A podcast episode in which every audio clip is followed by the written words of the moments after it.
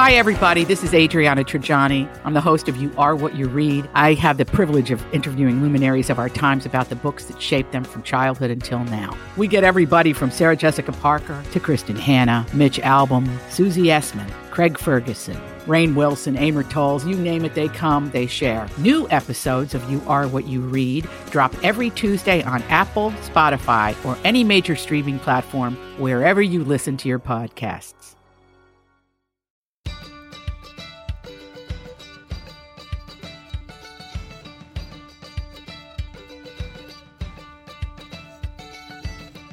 I'm Marjorie Punnett. I'm Elizabeth Reese. This is Best of the Nest, the podcast that's all about creating happy, healthy, beautiful homes that prepare us to fly. And the homes are about to be taken over by homework. School is starting so soon. It's unbelievable how fast the summer goes, and every summer seems to go faster. Okay, so your kids are in daycare. Yeah, they're in two. Yeah, they're in like a preschool. Do they get homework? Oh, gosh, no. Thank goodness. Thank goodness. That could happen. You know, we're on that trajectory. That little ones could be starting to get homework. But it is such a change of season in so many ways. When your kids are, especially I think starting in middle school, is when the real hours of homework begin. Yeah. And my philosophy on that, we've talked about it a little bit and we're going to talk about it more today, is get them used to doing it early, get that routine set early so then when it really hits, it's not a surprise to them. So that's a good thing, because when I was growing up, I was the biggest procrastinator in the world, Marjorie. I mean, I'm not kidding. It was hard to imagine. I have started papers at 10 p.m. the night before they are due. I have faked my way through so much homework. It's shocking. And what's interesting about it, Marjorie, is that I'm petrified of passing this on to my children because my parents passed it on to me. My parents are terrible procrastinators, okay? My mom is an interior designer, and she is, you know, that's a very creative field. So this is, I mean, her life is getting presentations ready and pulling fabrics and pulling things. Right. She is constantly down to the wire, waiting until the very last minute, Marjorie. My dad was a Lutheran minister when I was growing up, okay? Saturday nights. Sunday comes every week at the same time. Oh. And every week he has to deliver a sermon. And that's a big darn deal. Well, it's an 18-minute speech every single week to people who are expecting the Spirit to be invoked upon them. I mean, it's a lot of pressure. I was more of a fan of the 8-minute sermon, but I forget what denomination was your father? Missouri Synod Lutheran. He didn't go over 18. 18 does. Now 18 feels really long. Back then, it was a lot shorter than any sort of Catholic mass, so it felt like we were getting away with something. But that's how it is. But I remember Saturday nights, my dad was up all night. All night. He wouldn't do his sermon until Saturday nights. All Saturday night, he'd be up all night, and then he would do 3 services and then have to come home and nap the rest of the day. Oh. I mean, it was really, I come from this line of procrastinators, and it is what I did with homework, and it is what I fear most with my children. And then fundamentally, I think that homework shouldn't exist. I think it's terrible and awful and offensive even, because I feel like it creates this culture where we're expected to bring our work home, and we should have work time and then family and play time. Okay, this is going to be an interesting little podcast because we couldn't disagree more fundamentally. No! Yes. And I'm already getting so worked up. I know, this is going to be so interesting. I was never a procrastinator. Of course you were. I was the kid that loved homework. I know. I would bring my whole backpack home every single day. Whole locker, in the backpack, home. Really loved to sit and do it. Jeez. I know, I remember doing, and I am not bragging on myself, I am the other extreme of you. I remember doing a report on World War II in 7th grade that was 45 pages long. Marjorie Punnett. And I loved it. I loved it. I know. I thought, how can I do the bare minimum to get an A- or a B+? There you go. That was exactly it. And I wanted to get an A+ every time. I am so sure about this. This does not surprise me. Well, I'm really glad that we have an expert here to help us with our extremist views. Because yes, we do. We need someone to go a little bit more middle of the road. So I am really, really happy about our guest today. Her name is Jenny Hanlon. And Jenny is someone who just really, from the moment I met her, I thought, I love this calm wisdom about her. I just love how she approaches a relationship with children and the idea of parenting and teaching children. And I met her long before I had children, Marjorie. So it was, she's always just stuck with me as someone that I like to know what she's doing. And I feel like if I followed in her footsteps, I would be successful. So that's where we're coming from with Jenny. Jenny is a parenting and education expert, and she's a preschool teacher at a nature preschool in White Bear Lake Schools and a parent educator and a family consultant through Stillwater ECFE here in Minnesota. And of course, she's a mama bear. So she has the resume. Kids that are growing up. So Jenny, we're so happy that you're here. Hi, darling. Hi. Thank you for having me. Hi, Jenny. Sweet words to say. Well, hello, Marjorie. It is totally true. Clearly, we need to find a middle way. Right. Well, it was great to hear your perspectives because I do feel like I am that middle, somewhere in between you two. Like the chronic procrastinator and then the lunatic overachiever. Yeah, that's where we are. I was myself in school was probably more like Marjorie, but as far as my opinion of where homework should be at this point is probably more. So Jenny, what season are you in with your kids? Because I know that you're approaching a big transition. Yes. So both are in high school. The second one is starting high school for the first time, and then my son is a junior in high school. How are you dealing with that? It's interesting because one of the things I heard you say as you were introducing things, Marjorie, is to set up the routine early on. Mm-hmm. And I feel like because we did that, I'm at this point in my kids' school, I'm very hands-off with homework. Wow. I'll ask them, like, hey, what homework do you have tonight? But I don't really have any, I don't feel like it's at all my responsibility to make sure they get their homework done. Okay, that's amazing and liberating. But that's how I was too with the kids in high school, Elizabeth. Yeah. I swear. I think that's the goal. Like that's where we want all kids to be at that point. And actually the teachers appreciate that. Like if I am wondering if one of my kids is struggling and I'm struggling to get that gauge from them, mm-hmm. I might reach out to the teacher, but I'll say, I'm pretty hands off with homework, and they thank me for that. Oh, that's good. And I'll say that during conferences that they're like, thank you, because I do feel like we're kind of in this, there's somewhat of a trend of parents over-parenting when it comes to homework and under-parenting where it matters, under-parenting when it comes to looking at how they're using social media and all of that, where that, like, we should be engaged in that and a little bit disengaged, at least high school.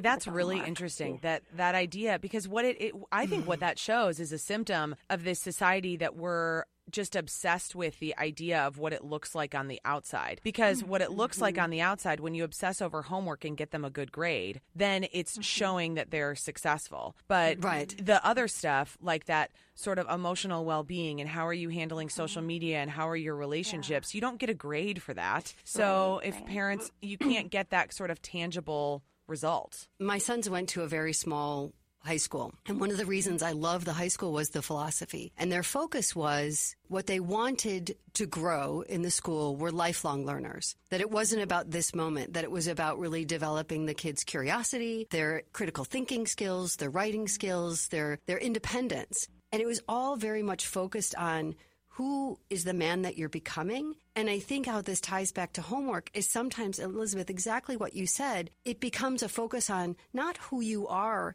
as a lifelong learner, but what are the grades that you're getting? Yeah.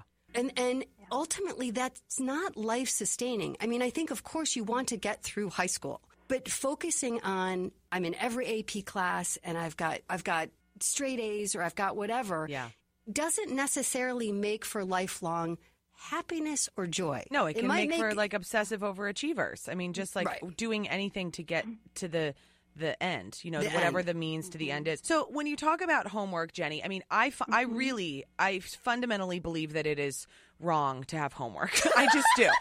I just don't like it. I don't like the idea. Yeah. I didn't like it when I was a kid. I felt that a lot of my time was wasted when I was in school because I felt like, why shouldn't we, there's so much wasted time in this day that I could be getting all this stuff done and not have to bring it home and do this. And then I didn't like that infringement. And part of it might have been the fact that my parents both had jobs that seemed to infringe on home a lot. And I just don't. Oh, that's interesting. I don't like that. It was always like evening meetings, evening this, having all this stuff spread out at home. And I just don't like it. So Jenny, what's your perspective on this? Because I get that I have this extreme view of it, but this is a part of school life culture for the vast majority of students and families in this country. Mm-hmm. Is this good? Is this bad? What's your thought? So I think it depends if they're following the National Education Association's guidelines of amount of homework, because there's a lot of schools that or teachers that go overboard with that. Okay. And so based on research, the National Education Association recommends the 10-minute rule, stating students should receive or shouldn't have more than 10 minutes of homework per grade per night. So that recommendation starts at first grade. So is that true for high school too? Yes. Yep.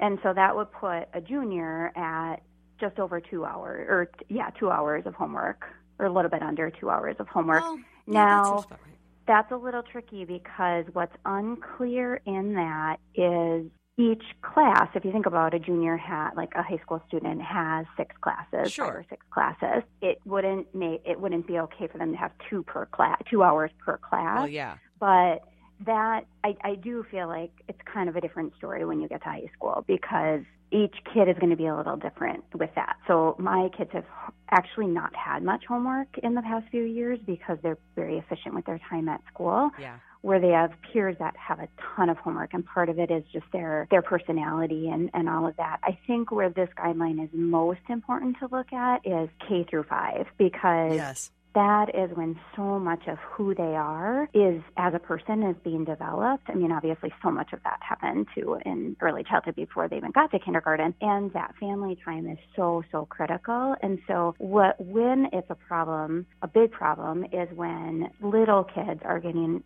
homework where it is impacting their family time, yeah, and that the relationship between the child and the parent becomes about the homework and not about being good to each other and building on the relationship that they've already formed up until that point. And I've worked with so many families that have hindered parent-child relationships because of homework. No way. Why is that, though?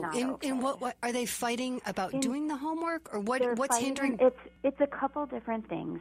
Depending on the family, there's been some where the parent's trying to micromanage it too much, and it's shutting the child down. Like the parent is feeling like the child isn't managing it mature enough, but we have to keep in mind that what we think is mature for a first grader is going to be very different for a 7th grader. And, right, and sometimes the parent's expectations of how the child can manage it is just too high. I've seen it where the child is actually struggling, or they're anxious about the work that they're doing, and so it's taking so long to get through the homework, and then they're in tears, and the parent feels this pressure, like, well, I'm not showing that I care about education if I don't force my child to do this right now. And I think it's super important for parents to be in close communication with their child's teacher. If at any point they feel like the homework is not falling within these guidelines, again, mostly for K-5, and if they feel like it's negatively impacting their relationship. So give me the guidelines again for K-5. Yeah, so it's 10 minutes per grade per night. Okay, and so first grade, it would be 10 minutes per night. Yeah. It's unclear, because like first grade, they say 10 to 20 minutes. So it's really unclear if that starts in kindergarten, or so a third grader, that would be 30 to 40 minutes. So I think the problem, the struggle that I think a lot of people have, and I've talked to my friends about this because I have some girlfriends who have kids a little older than mine, is that I remember one of my friends was saying her frustration with this school reading list, it would be, you have to read these books every night. And she said, what that's doing is infringing on the spontaneity of our relationship, of just what books do we want to read? What are we interested in doing together? And so, and then my other girlfriend who's a teacher, she was piping in this conversation and saying, well, yeah, but not every kid has parents who want to spontaneously read. So you've got families that are dealing with different resources and different issues. So in my friend's family, she's thinking, of course I'm going to read to my child at night. My friend Erin, who's a teacher, was saying that's really a privileged situation, because a lot of kids, if their parents don't have something laid out, their parents won't read to them at night. Yeah, so, that's where I think the struggle gets with this kind of stuff, is where it gets more complicated. It's not just about the homework. It's about what is that family environment like. Jenny, do you want to say something? But then I have something to say to Elizabeth's friend. Yeah. Well, it's tricky as a teacher, and I teach beyond kind of this type of work. And it's hard as a teacher to put information out to parents knowing that each parent has a different lens and a different home experience. I've worked with families that don't even have books at home, right. And then I have parents that are probably reading 4 hours a day to their kids just because they have the time and their kids enjoy that. And so that is a challenging piece as a teacher, and that's where it's so important for parents to feel empowered to bring up a concern with the teacher if they haven't, and not in an attacking way, just saying, hey, can I explain our family situation? We get home at 6:30 at night.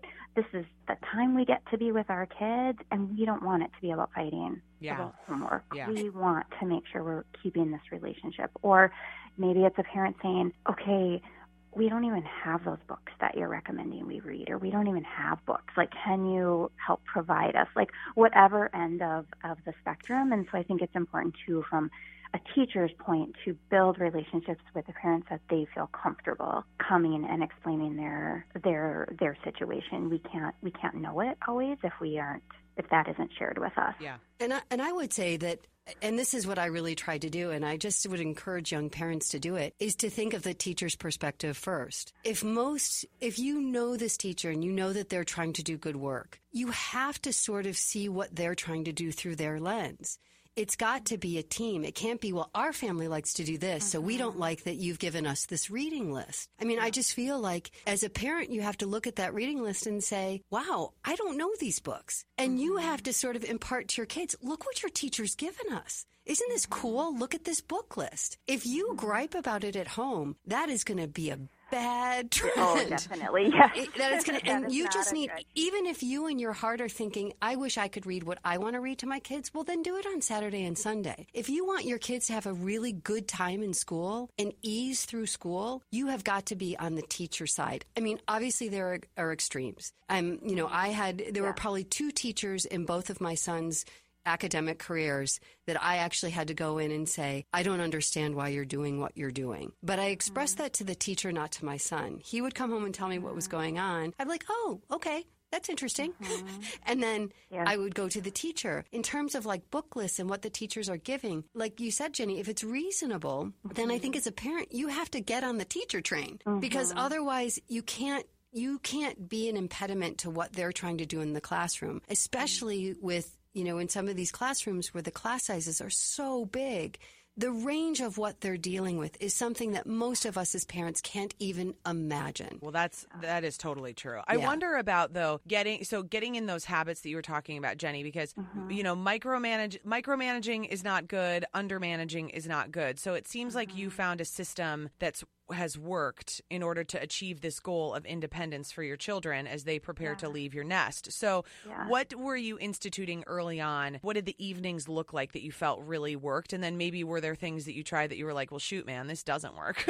Yeah. Well, and I should preface it, too, by saying that school has come fairly easy for my kids. Neither of them have any diagnosed special needs or mental health concerns at this time. And so I think that is important to know that this might look different if a child does have cognitive delays or is struggling with anxiety. And we can talk about that a little bit later if you'd like to. But the biggest thing, I think it's so important what you said, Marjorie, is to make sure that we feel and show to the children that we are a team with the teacher. And so when I'm mentioning parents going to the teacher with concern, to make sure it is not attacking, that it is a place of, you have positive intent, I have positive intent, how can we kind of work this out together? Because honestly, as a teacher, some of those conversations when parents have come to me are where I've learned the most.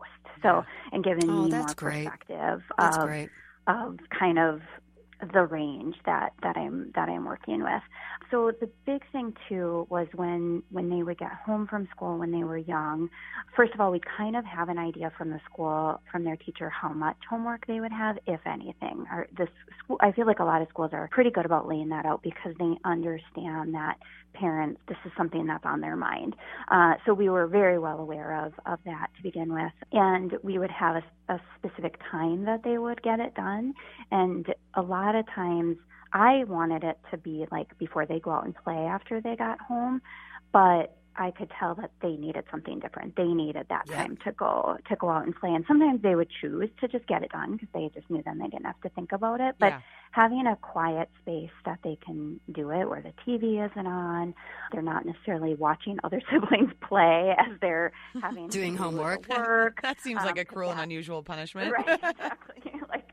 It's hard because a lot of families, there's a lot of kids, and there might be younger kids that don't have homework yet, of course, because they're too little. And so just kind of setting up the environment so they're not totally being set up to dislike what they have to do, and just kind of giving it some perspective. It can be a really great time for parents to be able to see what the child is doing at school and to be able to gauge if they're grasping the material, because sometimes that can get missed at school until there's some sort of an assessment, or the child may not necessarily be able to articulate to their teacher what they're not grasping, but they might be able to their parent. That's some aspects of homework that can be really great. I think, too, that point of making a space for the homework, and this goes back to being on the same team, and that was always really important in our house, Jenny, and I think it made a difference is when the kids were when they were starting to get homework. So by first and third grade is when I really remember thinking, okay, we've got to set up a special place for them. They know this is where they go to do their homework. And so we had a little bay window, and I had found at an antique store an old study carol, double-sided study carol. And so I just put that in the bay window. I have two kids, so they each had a side of the study carol, and that's where they would do their homework. And it was sort of like, I always wanted, and this, Elizabeth, obviously comes from somebody who loved homework. So I know. But what it told them is like, this is important, and this can be, I wouldn't say that I made it fun, but it was early on, it became the priority of, this is a part of our day now. Let's do it in this space. Everything in the house sort of revolves around you guys having the space to do it. And I think that matters, that you show them that this is a good thing, not to gripe about it, not to say, oh, you've got so much homework today. Say, what do you got today? It's such an easy, I think, mental shift for the parents. And I know it's hard. I know everybody's busy. But if you infuse them with not giving them, like if you don't give them the space to do it, and you don't give them the support to do it, and you don't get excited about it, all of that's going to translate to them. So how much do you let them feel the consequences, though? That's what I wonder from you, Jenny, of, because at some point in life, if you don't show up to work, you're going to get fired, right?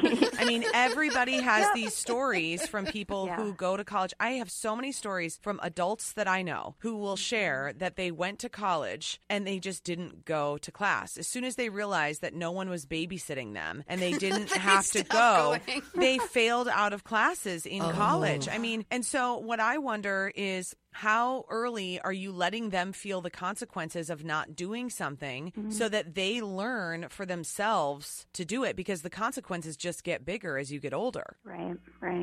We have, and I have this laid out in my book in one of the chapters. It's a tool called Needs to Privileges. I don't love the word privileges. I like to think of it more as extras.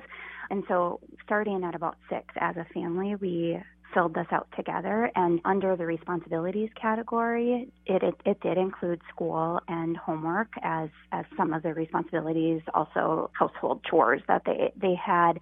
And then the extras category, or privileges, which when you're looking at these lists, it's at the bottom. It's hard to do without a visual. I apologize. But that life has to happen in this order. Okay. We can't love this. Go to work and take care of our responsibilities if we don't have food and proper shelter and all of that. So we need those needs first, and then we take care of the responsibilities, and then we have the extras. And what goes in the extras category in our family is sports. For some years it was music, until music was a part of their school, like part of their education. Other families might put that up in responsibilities. Yep. The extras also would include playing with friends and all of that. And so if, say, they had soccer that night, and they hadn't finished their homework yet, they wouldn't go to soccer. Whoa, Jenny. But they knew this, right? They knew this because... They knew this. And the thing is, what's really key with that is it wasn't me putting that as a punishment. It was, hey, these are the choices that you made, and this is the order that life needs to happen. And so I love this. To make it feel like they chose that. So They might still be a little mad at me about that decision, but they're feeling it more than they're feeling upset with me. So they're mad at themselves, essentially. They're disappointed in themselves, which then motivates change versus just being mad at you. See, Marjorie, I told you Jenny's good. No, she knows her stuff. You do, and this is brilliant, and I hope everybody hears this, because what that does is just imagine the night when you're telling your kid you're not going to soccer because you didn't finish your homework, and the yelling or the fighting or the whatever or the anger that might come from that. What you've done, Jenny, is sort of you've taken away all of the power of any argument that they might have. And you've removed so much of the emotion. Yeah. It's like here it is on paper. This is what we do. And I love, say it again. You said these are the things that have to how did you say it? This is the order that life has to happen. Yeah. And again, like if we skip work, it's one thing if we have a day off, but if we skip work, we probably shouldn't go for happy hour, right? Like, I mean, we totally just skip out. Like, if I didn't go to my day of teaching when I should have, I should not go hang out with my friends. I shouldn't go to happy hour. I may do that, but I'm not going to skip out on work. It is funny when you see people who call in sick and then you see their social media photos and they're at happy hour and they're like, I was feeling so much better in the afternoon. By 4 o'clock. Right. But maybe not thinking that decision through on their part. But, Jenny, I have to tell you, like, my mind is a little blown. Like, sometimes when we have guests like you, I just think, oh, my gosh, that's so valuable. I wish I had had those words. This is the order that life has to happen. Because listen, I need those words now. I know. I'm 38 years old, and I need it for myself. I'm thinking about myself more than my kids right now. It's interesting, though, because I will have some parents push back on that and really wanting to be the one to instill a punishment. And the difference between punishment and like discipline and consequences is those are to guide and to teach, where a punishment is you're going to hurt because of this. Yeah. And that's not the type of parent-child relationship most of us want to be having with our child. And so I think it's important to kind of step back and look at that. Every once in a while, of course, there is a kid that could care less. They might be like, well, I don't really want to go to soccer anyway. Yeah. Or I don't really have friends. Like, so that is a whole other variable, and that gets tricky. So it's not like it goes awesome for every single family, because I certainly have had kids look right at their parents and like, I didn't want to do that anyway. Well, I love what you said about the punishment, though, because that's what, as we look at, our kids and kind of discipline, I hate the word discipline. I feel like that immediately. That's the hippie in you. I know. I feel like it turns into a power struggle and a control issue. To me, that means power and control. And I'm not interested in overpowering my children or controlling them. I'm interested in raising them to be independent people. That is like number one on my list. I want them to be independent people who can accomplish whatever they want to accomplish. Like, that's goal number one. And then I want them to be kind through on the road. But but when you say a punishment is you will hurt because of this, I just feel like that it's such a, when you talk about punishment like that, it's such a slippery slope to shame and humiliation. And I feel like it's so easy to get there with punishment, I truly believe that shame and humiliation have no place in parenting and no place in humanity, in life at all. Yeah. And so when you say that, I love this idea of just separating. This is the order that life has to happen in. Mm-hmm. And so if life doesn't happen in that order, these are the consequences that happen, and you remove that emotion and that control issue from it. It's so good, Jenny. Well, kind of like when it's bedtime, you can, instead of you saying, like, it's bedtime, blame it on the clock. Like, well, the clock says it's bedtime. Like, if you have kids that aren't so sure if they want to be heading to bedtime, there's all sorts of ways that you can kind of work things in your favor, and it's not a form of manipulation. It's I guess, taking advantage of, or taking and realizing you want to get the emotion out of it as much as possible, because there's already so much emotion involved in parenting. And the reality is our job is to work ourselves out of a job as parents, right? Absolutely. Like, not that we aren't still their parents when they're adults, but our role continues to evolve and change. And I think it's super important in all things with parenting, but especially with the homework, to step back like, okay, if our end goal is for them not to need me for this, then how do I best help them? So if they're asking for help with their homework, a great phrase is, well, I can help you by showing you how. Instead of, I'm not going to do it for you. Same with a young child that needs help getting dressed. Like, instead of just getting them dressed for them, even though they can do it, or if it's maybe they're just learning how to zip up their pants or zip up their jacket. Like, well, I can help you by teaching you how, or I can help you by showing you how. That is going to be more empowering to the child, it goes back to doing it for them. It goes back to, again, and I'll just keep saying it, I think, is it goes back to the attitude of the parents coming to the homework. So, yeah, you don't want to do your homework for your kids. And quite frankly, once they're in high school, unless you've got a great memory. I probably couldn't. You can't do it. No way. It gets pretty tricky. Most kids are doing calculus by junior year. So good luck with that. Right. But I think, one of the joys of parenting, and this again is, Elizabeth, a reevaluation of your feelings about homework, because part of it is the joy of, I love to write.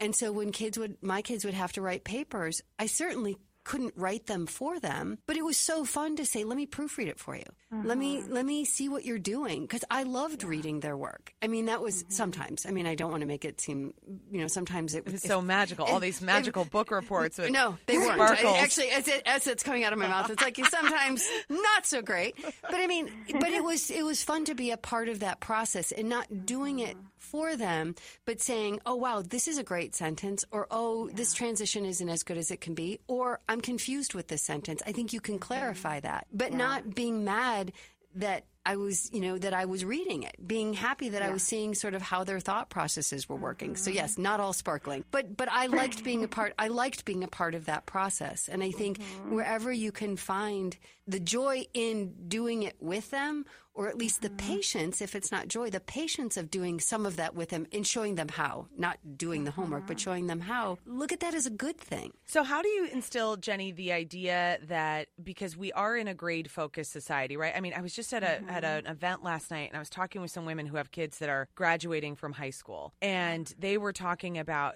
just the competition that was happening with how many kids from their school got into whatever college, what was going on. And they were saying, one of the women is sending her daughter is going to the great University of Wisconsin-Madison, the greatest institution that has ever lived. It's fabulous. It was phenomenal. Yes, I was just thrilled. And we were talking about the competition to get in, and she was saying that in her experience, she felt like Wisconsin valued a GPA higher than an ACT score, and then other schools might be different. So I just wonder, though, how can you at home support that idea that Marjorie was talking about of being a lifelong learner and curiosity and loving to learn, not just based on the grade, when the bottom line is the grade is often what gets you to the next step. It's tough. Yeah. We're definitely, I'm struggling with this personally as a parent right now, as a junior, and starting to look at colleges. And since he has done so well, thinking about, okay, well, he has 2 years that could change, and trying not to, I don't want him stressed his last 2 years of high, overly stressed. Some level of stress is appropriate and needed, but it helps them grow.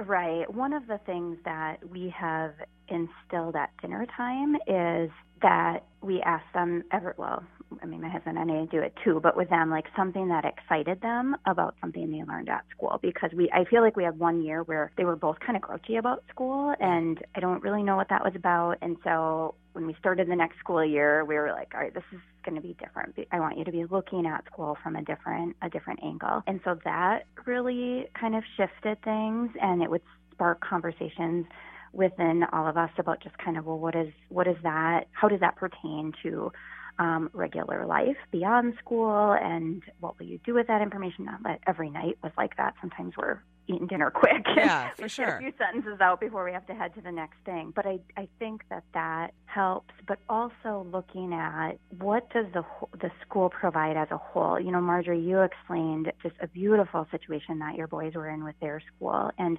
I think some schools are so great about developing the whole child, and other schools, their focus is so much on the academics that I have big worries about kids that are at those types of schools, because they're so focused on that end goal of a grade. And does that really make them a successful human being and a kind human being? And so I think that piece is important. And I don't know if I'm answering that. No, that's helpful. I think that you did. And that tangible example of that dinner idea is really great because it does encourage that whole child. And I think when you're looking at schools, you know, we live in the city.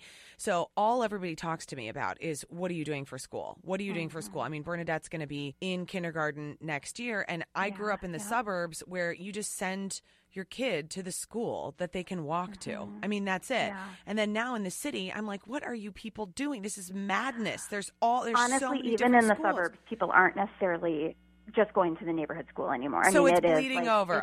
It's not just me here. It's kind of stressful how much shopping parents do for schools. And I think some of it can really pay off, and some of it just gets overboard. Like, and the thing to keep in mind is, as you are looking, is if it doesn't go well, you can always switch the next year. That's, like, it doesn't have that's to the be. Thing. That's true. You navigate it all along the way. I think, and I think, you know, we had some resources that by middle school, so the school that our kids transferred to was 7th through senior year. So it was a 6-year, you know, it was middle school and high school together, and it was a very small school. And that school met sort of what I wanted for my children. I went to a high school where I was very focused on school. I was very focused on the academics for myself. And I think it was because that was our family value. And when I look back, I don't regret it because I learned a lot. I did the work. I think it sort of made me who I was. But at the same time, I also think that I was overly focused on the academics, and I missed out on some of just the fun of being a teenager in that sense, because I was so focused. And I don't think I was necessarily enjoyed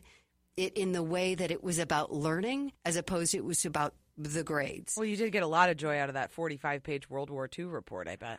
I did, but I often think I was a little too serious for my own good, just perhaps a titch. And so I think that what you said is so smart, Jenny, is I think, Elizabeth, I can remember it's in my head, the chatter about schools, you know, when they're little. And I mean, my kids went to 3 different schools because we lived in 2 different cities. And so they went to the sweetest little public school in Atlanta. It was just wonderful. And so sort of through K through 3rd and 4th grade, it was just lovely. And then 4th through 6th and 7th, they went to a small Catholic parochial school. And then after that, they went to a small private middle school, high school. So they went to 3 different schools, all of them sort of different, but we tried to negotiate what was good for them. You're not making the choice for life. So you can take some of the pressure out of it. That's true. Yeah. That is really helpful. Yeah. When you're at home, Jenny, I mean, when you think about the biggest things that parents can do to just make homework not something to dread, I mean, what are like your top couple? Because I think as we're getting back into the school year, I mean, my girlfriends start thinking like, oh man, here we go. It's like the pace just starts to pick up, and it's just sort of that feeling of like that feeling at your home. And when we talk about, you know, the whole child, and then here on this podcast, we talk about the whole family and the whole home. So it can really impact just the feeling of the groove of your house. It starts to feel a little bit more frenetic as fall hits, as much as I love that fresh start. So what are the things that you think we can do to sort of just chill out a little bit? Yeah. Well, I think it's super helpful for families to sit down before school starts, which I know a lot of schools, they start in like a week. Yeah. Sit down and kind of make a family plan. We'll certainly do that in the next week, and just, okay, so when asking the kids, and this conversation would obviously look very different when they were littler, but still the same types of things, like, okay, so when will you get your playtime in? That would be when they're little. When will you plan to get your homework time in? Where do you want to do your homework? Some of those things that if they've never had those conversations before would just be great to have now. And if they have had them before, just to revisit them. So that's just kind of, and write those things down and post them somewhere where the family can keep looking at them. So it's, it doesn't have to all fall on the parents. Did you do this? Did you do that? You know, to be able to say, oh, go check your list, or go check what we had decided as a family. And keeping in mind, like, where they do their homework might be very different for every kid. Like, for some, it might be laying on their tummy on the ground doing their homework, because they might need to move their body in a different way. They might be standing up at a table as they're doing it, or whatever it may be. The other thing that's super important for parents to look at is the child's executive function skills, which a lot of those are developed in early childhood. But if they weren't developed well in early childhood, they could be seeing the results of that in elementary and later, which that involves like working memory, organization, time management. Oh, this is so interesting. Some of these like homework, like struggles with homework, all fall around that. Like, it's because the child isn't managing their time well, or whatever. So a a book that I recommend to parents on that topic is called Smart But Scattered, written by Peg Dawson and Richard, I don't know how to say his last name, it's G-U-A-R-E. Oh gosh, I feel like this is my life. Wow, I mean, you just said that title and I was like, wait, Jenny, did they write that book for me? I think they wrote it for me too. What I love is you can take like a quiz in there to determine where your child is on executive function skills. So Elizabeth, for you, you'd be able to take it for Bernadette, not Franklin, since he's only two. But yes, please don't make Franklin do it. No, Franklin is a wild animal. He cannot be tamed currently. Currently, yes. That's okay. Executive function, not there yet. Yes, yes. And then you would take it yourself. I mean, you would take it for her. It's not like you're quizzing her on it. But and then you can kind of see like where there's a mismatch. So when I've done this with some families, like where parents are having a lot of frustration is if they have like amazing time management skills and their child has none yet, or opposite, because a lot of times that's where conflict can happen, is if we just can't understand it. Like if we have such amazing organization skills or time management skills, it's kind of hard for us to grasp why somebody else wouldn't. Yeah. And once we can understand that, and then the book breaks it down, and there's a bunch more categories, and I'm not remembering all of them right now, but all the different inhibitory control, self-control in with emotions and such. And then it talks about the different activities that you can do to help build those skills in children, Elizabeth, at home and school. That's a great recommendation. Elizabeth, this may be one of, and Jenny, first of all, you're amazing. I wish I had known you 20 years ago. You're amazing. Because that right there, executive function skills, to be able to label that, identify it, see where the weaknesses are in your child, just ever so subtly, don't make, like you said, you're not quizzing Bernadette, but that you're sort of looking at that, because those, and I had never heard them called that before. Always you just think of it as organization. But those skills, I would say, and Jenny, please tell me if I'm wrong, would be one of the biggest definers of how your child will have what their academic career will look like. And I'm not talking about grades. I'm talking about how they flow through school. Problem solve. Yeah. All of that. And that helps to be able to identify those too, because if there's homework struggles or even problems in school, is it about the content? Like, is the material too challenging for them? Or is it about executive function skills? Because then we're looking at completely different things. And so that's something that we should all kind of have an eye on. And it's interesting because a lot of assessment tools that even early childhood programs use don't always include executive function skills, though they're so important for exactly what you said. There's so much research that shows that those are really what have a greater impact on.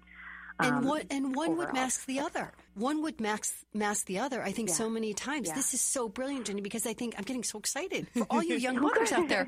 Because one, if your kid can't function, if all of those little processes aren't happening, you might think it's that he's having trouble or she's having trouble with the content. Yeah. When really it's just a matter of sort of reteaching how to get through the flow of it. I can imagine you'd probably learn a lot about yourself as you go through that too, because I see so much of myself in Bernie. We were just talking last night. We had a babysitter last night, and when we got home, we said to Ellie, how'd they do and what happened? And Ellie had brought Ellie's into making friendship bracelets. Like all the kids are into making friendship bracelets, which is so fun. So she brought her friendship bracelet kit over to make bracelets with Bernie and Frank. Frankie, of course, he can't be tamed. He can't make a breakfast sandwich. What, am I hungry? He can't make a friendship bracelet. That's funny. I didn't eat breakfast today. There you go. But I got home and I said, how did she do did she have fun making them? And she was like, oh my gosh, she loved it. I showed her like the simple ones, and they both went to bed wearing their bracelets that Ellie made with them last night. But I said, did she get frustrated if she didn't get it? And she said, no, she did pretty well, but we were working on some writing things, and she was really frustrated when she couldn't write the letter V. And Jay laughed and goes, oh, I wonder where she gets that, because we've been having these conversations that if Bernadette isn't good at something right away, she gets very frustrated, and this is so me. I mean, if I'm not good at something right away, I'm like, I'm not interested in doing any of this. Where my husband, who is a former athlete and a professional athlete, I mean, he just is so skilled at the practice and doesn't get flustered by not being good right away. He loves the repetition of the practice and getting good. And so he's been having conversations with her about, hey, you know what? No one is good at something right away. You know, we work on things, we practice, we're, you know, I'm not good at something right away. And so when he's saying this to her, you guys, I'm listening and nodding and going like, I need this talk. Well, listen, it goes back always to what I think I said this in an earlier podcast. A part of the beauty of parenting is sort of getting to relive your own childhood and fixing those issues along the way. Is good. This is good. Well, Jenny, we have to have you back because when you touched on that idea of childhood anxiety, you know, we did an episode on anxiety in adults and in women in particular a few months ago, and it was our highest listened to episode. I know that's something that resonates. So promise us that you'll come back, maybe even in the next few weeks, so that we can talk about that idea of kids being anxious, and especially as we head back into the school year, how we can help with that. It's interesting because I'm actually, I just started working very part-time with St. Mary's University, and I'm writing, we're putting together a specialization for Masters of Education students on mental health. And so I'm writing one of the college courses to be able to help teachers navigating different social emotional needs that their students are having, because they're so great right now. And yeah, it's a hot topic to keep in mind, is the expectation in school right now is so much higher than the three of us experienced as kids, little kids especially, that what the teachers have to get through. And so it is kind of a whole different world. But I think the biggest thing for parents to remember is so much of who their child will be because of what they do at home. And that parent-child relationship should trump everything else. And it doesn't mean you need to have limits and all of that. Like they are going to get upset with us. But if homework starts taking over the parent-child relationship, that's a problem. Oh, I love that. I can figure that out. Oh, Jenny, you're the best. Thank you so much. We loved having you. Me. This is so much fun. And promise us you'll come back. We love talking to you. Yeah, definitely. I'd love to. Jenny, I always think about podcasts and like the little pieces of wisdom along the way. You should see my notes. I could not write fast enough, and I'm not raising any children. I don't know why I'm taking notes, but it was just so good.